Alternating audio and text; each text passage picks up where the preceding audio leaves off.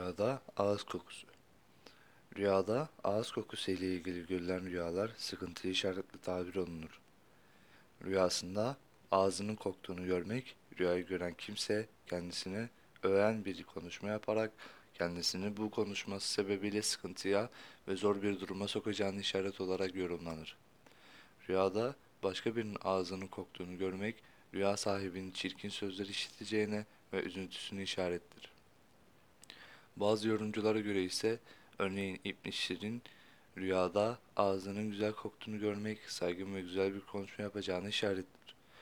Rüyasında ağzının kötü koktuğunu görmek kötü sözler söyleyeceğini ve kırıcı konuşma yapacağını işarettir.